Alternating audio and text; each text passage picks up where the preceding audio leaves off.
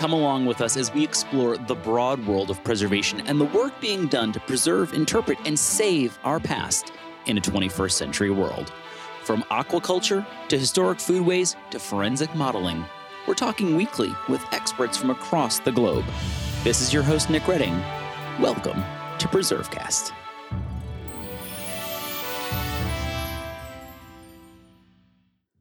This is Nick Redding, and you're listening to PreserveCast. And on this special edition of PreserveCast, we'll sit down with Danielle Del Sol, the executive director of the Preservation Resource Center of New Orleans, to talk about a threat to that city's most iconic historic district, the French Quarter.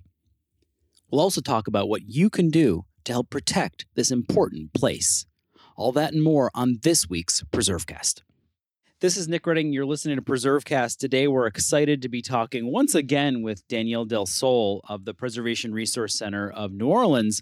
Um, but today, we're talking, we're calling this an emergency edition of PreserveCast. We're going to talk about an issue that is happening right now and one that could impact a place that not only matters to uh, Louisianans, but to people all across the country. And that is the future integrity of um, one of the most iconic historic districts in the country, uh, the French Quarter. Uh, and we're going to talk all about what's happening there and how people can get involved. Um, but before we jump in, just so people remember who you are and what the PRC does, um, talk to us a little bit about that. Where'd you grow up? How'd you get in preservation? And what is the Preservation Resource Center of New Orleans? Yeah, hi. This is Danielle Del Sol. I'm executive director of the Preservation Resource Center. I've been in this role for five years. I've been with the organization for 12 years. Um, I'm from South Florida originally, and so um, and kind of had a long roundabout way of getting into historic preservation. But the short story is that I was a journalist working in Little Rock, Arkansas, and covering a real estate and business beat, and met people who were restoring historic properties in the historic downtown neighborhoods really fell in love with what they were doing and thought it was just such a smart way to be sustainable, be economically smart, um, and oh, yeah, preserve history and people's stories and communities as well. And so I ended up going to Tulane for a historic preservation master's degree and found that New Orleans was this beautiful mix of the tropical weather I was used to. Uh, growing up, and then, but actually, we, there was actual historic buildings that people really loved. Um, so I was lucky to get to stay and here I am all these years later. Uh, the PRC was founded in 1974, so we are 49 years old. Uh, have a big anniversary. We ourselves become historic next year, um, and we are a nation that really focuses on advocacy, education, easements, um, and communications. Um, and so, you know, the biggest historic preservation nonprofit in the state of Louisiana. I'm really proud of the work that we do. So, I think a lot of people, just because it's this, and you can go back and listen. We'll put a link in the show notes to our previous conversation where we talk about preservation in Louisiana and what that means, and preservation, particularly in New Orleans, and what that means um, in a city that, in some ways, is almost uh, like many others. Uh, can sometimes tourism can love it to death. There's a lot of different tough, tough ways of dealing with tourism and balancing that against livability and the people who live there. But because of the the status of New Orleans and in particular the French Quarter, many people listening are probably familiar with this place, um, have come to love it for a variety of different reasons, whether it be the culture, the music, the food, the architecture, and the interesting way in which those all kind of come together and create this this beautiful um, tapestry of of culture and place. Um, so, with something so important, so special um, I would imagine that every member of uh, the City Council of New Orleans is doing everything they can to protect that place. And would I be wrong in that, Danielle? You are wrong. You're very wrong. What? Yes, this is something that no matter how many times we prove how economically smart it is to preserve our historic building stock, um, it just it doesn't matter. Every year, every few years, we get new council people unless they're intrinsically preservationists, which rarely happens, they have to be educated and kind of won over to the preservation side anew. And so this ordinance was proposed. Um, it went through city council very quietly. It was like slipped in. Nobody knew about it two weeks ago. In New Orleans, for the city council to hear an ordinance and vote on it, it must be introduced and then cannot come up for a vote until the next meeting, which will, which will be two weeks later. So they meet every two weeks. So this ordinance was slipped in. It was read into, you know, the minutes, which meant that today, Thursday, May 25th, it could have been voted on. We found out about this ordinance um, a few days after it was read into the city council meeting. So that left us less than two weeks to try and thwart the most egregious ordinance to threaten New Orleans historic architecture that any of us have ever seen. And by us, I mean people of my generation, people two generations older than me, uh, the founding members of the PRC. I mean, nothing has ever been so outwardly threatening and dangerous to historic architecture in our city. The the order, yeah. Yeah, I was going to say, why don't you tell us what is? That's probably where you were headed. You're you're yeah. a good good journalist. You can paint paint a story here, but uh, tell us what what is so egregious about this? Why what's in it? Why is this a an emergency episode of PreserveCast with an ask at the end? So the ordinance proposed proposed that the Vieux Carre Commission, which is the city agency that protects the French Quarter, um, and they they as an agency have much broader reach than any other of our historic districts that are protected by the city. So we have something like 23 historic districts that um, are overseen by staff at City Hall uh, for local jurisdiction. But the French Quarter, the Vieux Carre, is by far the most stringently held district. So the Vieux Carre Commission can uh, dictate paint color. Um, they, you know, dictate all sorts of building elements. And every other historic district in New Orleans, if there is some sort of historic protection, it's going to focus just on the interior that you can, or I'm sorry, the exterior that you can see from the public right of way.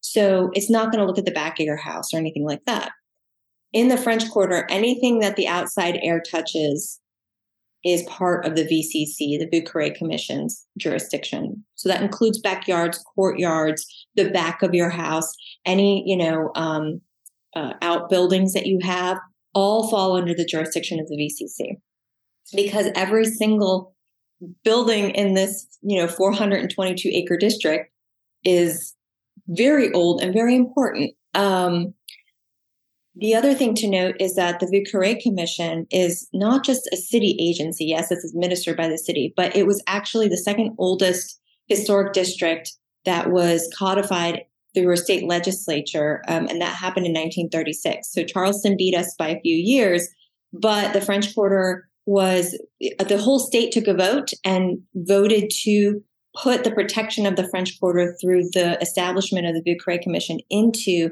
the Louisiana state constitution back in the 1930s. So it has been codified and allowed to do its job for most of this time ever since. Right. So none of these protections that we're talking about are new. They weren't foisted on property owners. Nobody probably who owns property uh, in the French Quarter at this point ever. I mean, maybe maybe generations ago their family did, but nobody at this point has ever you know, own property under any other scenario. This is all that they've ever known. Exactly. Everyone's well aware. They might complain about it, but there's no excuses for why you didn't know, which people love to pull in other districts uh, at times. So, the ordinance that was proposed by the councilman who oversees the French Quarter, amongst other parts of the city, his name is Freddie King III. Councilman King authored this ordinance and it proposed a one year moratorium on the enforcement of uh, VCC violations, Vieux Carre Commission violations. Um, so essentially, the Vieux Carre Commission, from the moment this ordinance was passed, they could issue citations. They could tell you not to do something to your building, but you didn't have to listen to them. They couldn't actually adjudicate you for a full year, um, which would have, you know, translated to basically a free for all. Um, and property owners would have been able to do whatever they wanted with their buildings for a full year. And then it was unclear as to whether, you know, they would have to ask forgiveness after that year for what they did, or it was just very obvious that this was a grab by certain Bourbon Street business owners. And that is not hearsay. That was actually published in the newspaper when news of this ordinance came out.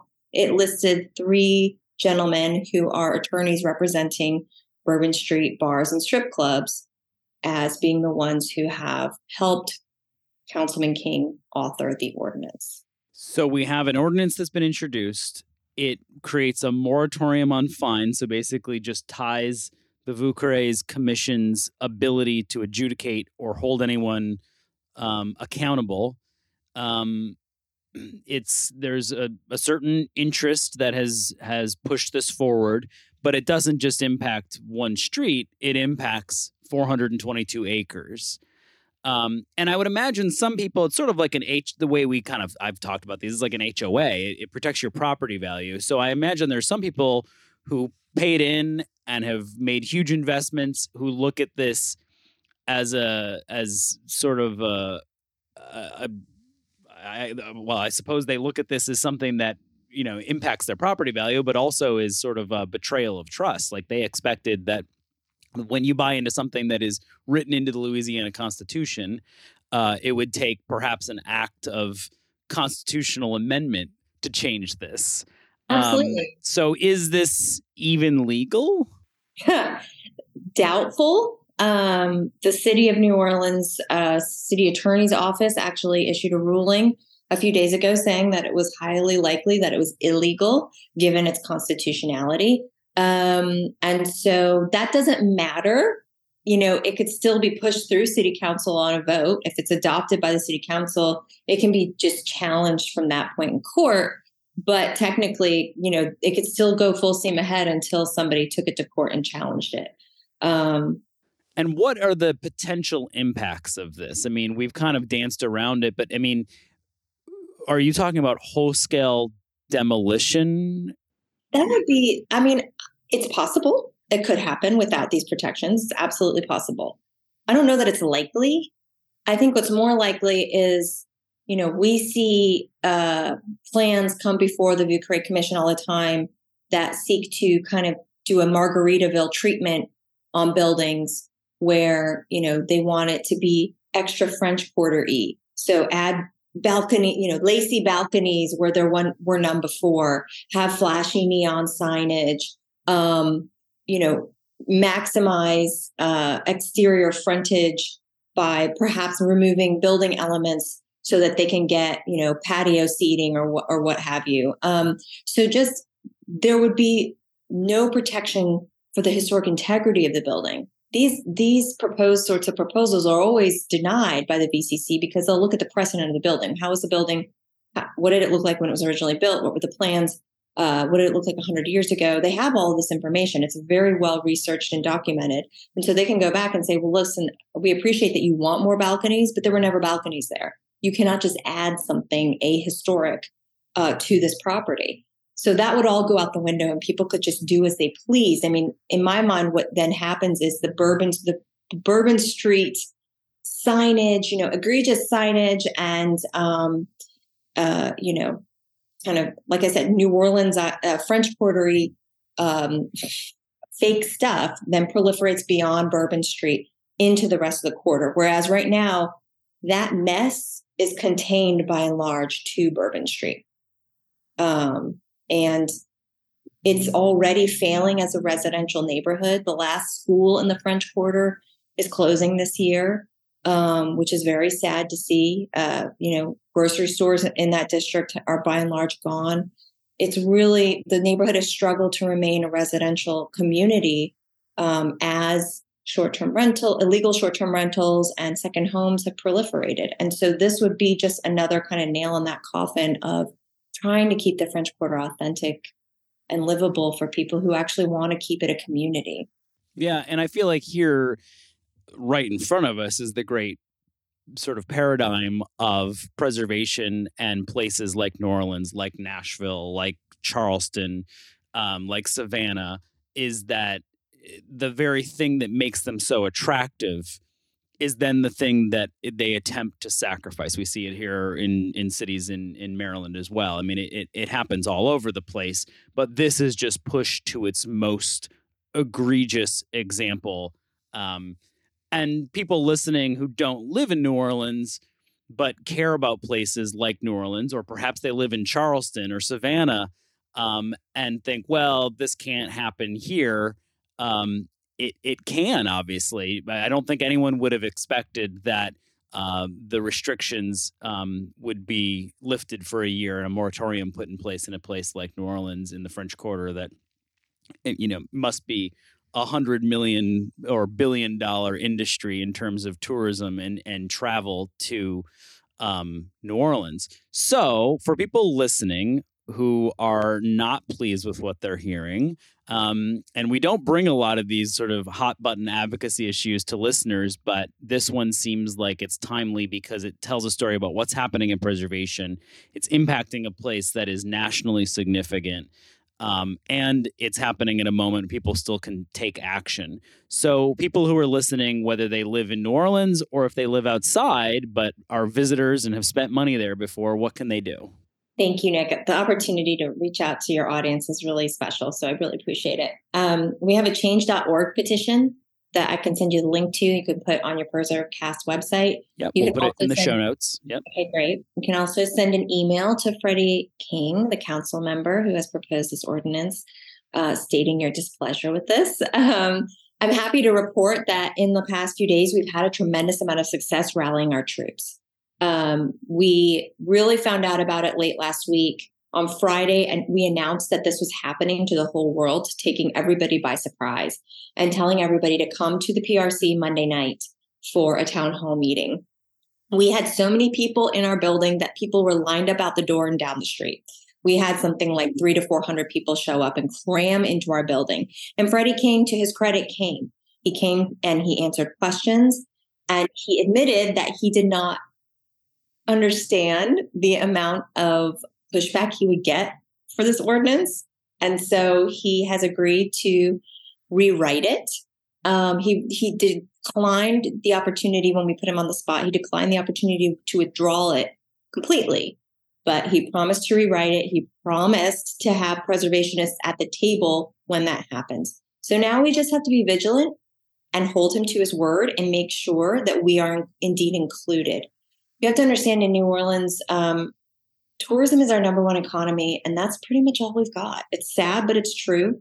And so, you know, business owners like those in the French Quarter will always have a tremendous amount of sway. But when that is our top economic driver, their influence is all the more powerful. And so I understand how this council person was kind of made to believe perhaps that he had to do this to protect the interests of the build of the businesses in the French Quarter, but he did underestimate how many people from across the city and region would chime in and say this is unacceptable. You cannot take away the protection of our of our original city. Right. And I think, you know, in all these cases and been involved in a lot of advocacy fights is that, you know, you can be um, respectful and uh, forthright. We don't have to be uh, hypercritical or call into question someone's motives when doing something like this. But for people listening who, you know, we have a lot of listeners across the country and across the, you know, the, the world for that matter, who um, have visited New Orleans and might come back again in the future, I think a, a good message would be the authenticity of this place actually matters. That's why I come to this place. That's why I spend the money. Um, you can go to any Margaritaville. Um, you know, uh, I, I, don't, but you could. One could go to any Margaritaville anywhere. Yeah. Um, but there is only one French Quarter, and you know, thanks to the work of the PRC and those who went before, it, it exists today. It has stood down many foes. It has stood down interstates and a whole host of bad ideas, and this right. just being the latest one.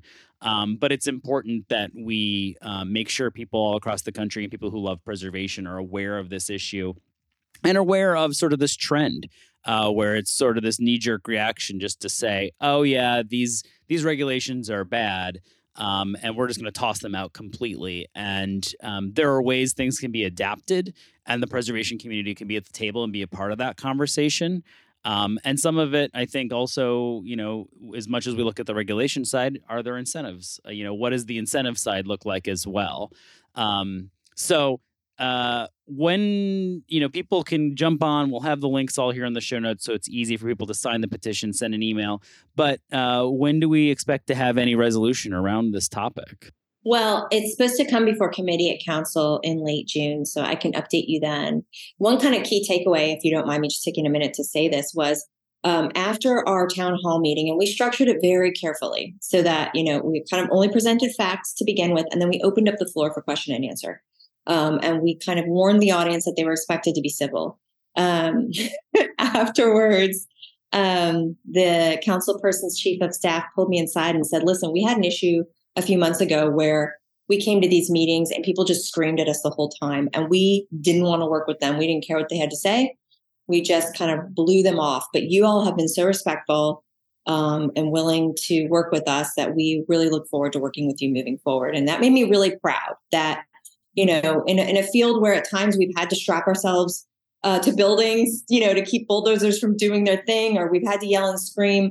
We kind of entered this new era where, as much as we can, we try to sit down at the table and be, you know, work with diplomacy and respect. And you know, at some point, if if someone's unwilling to be respectful or you know betrays that trust, fine, we'll go all out um, and and really scream from the rooftops. But I think we did a good job being respectful in our advocacy, and that is, I hope, going to pay off in the long run.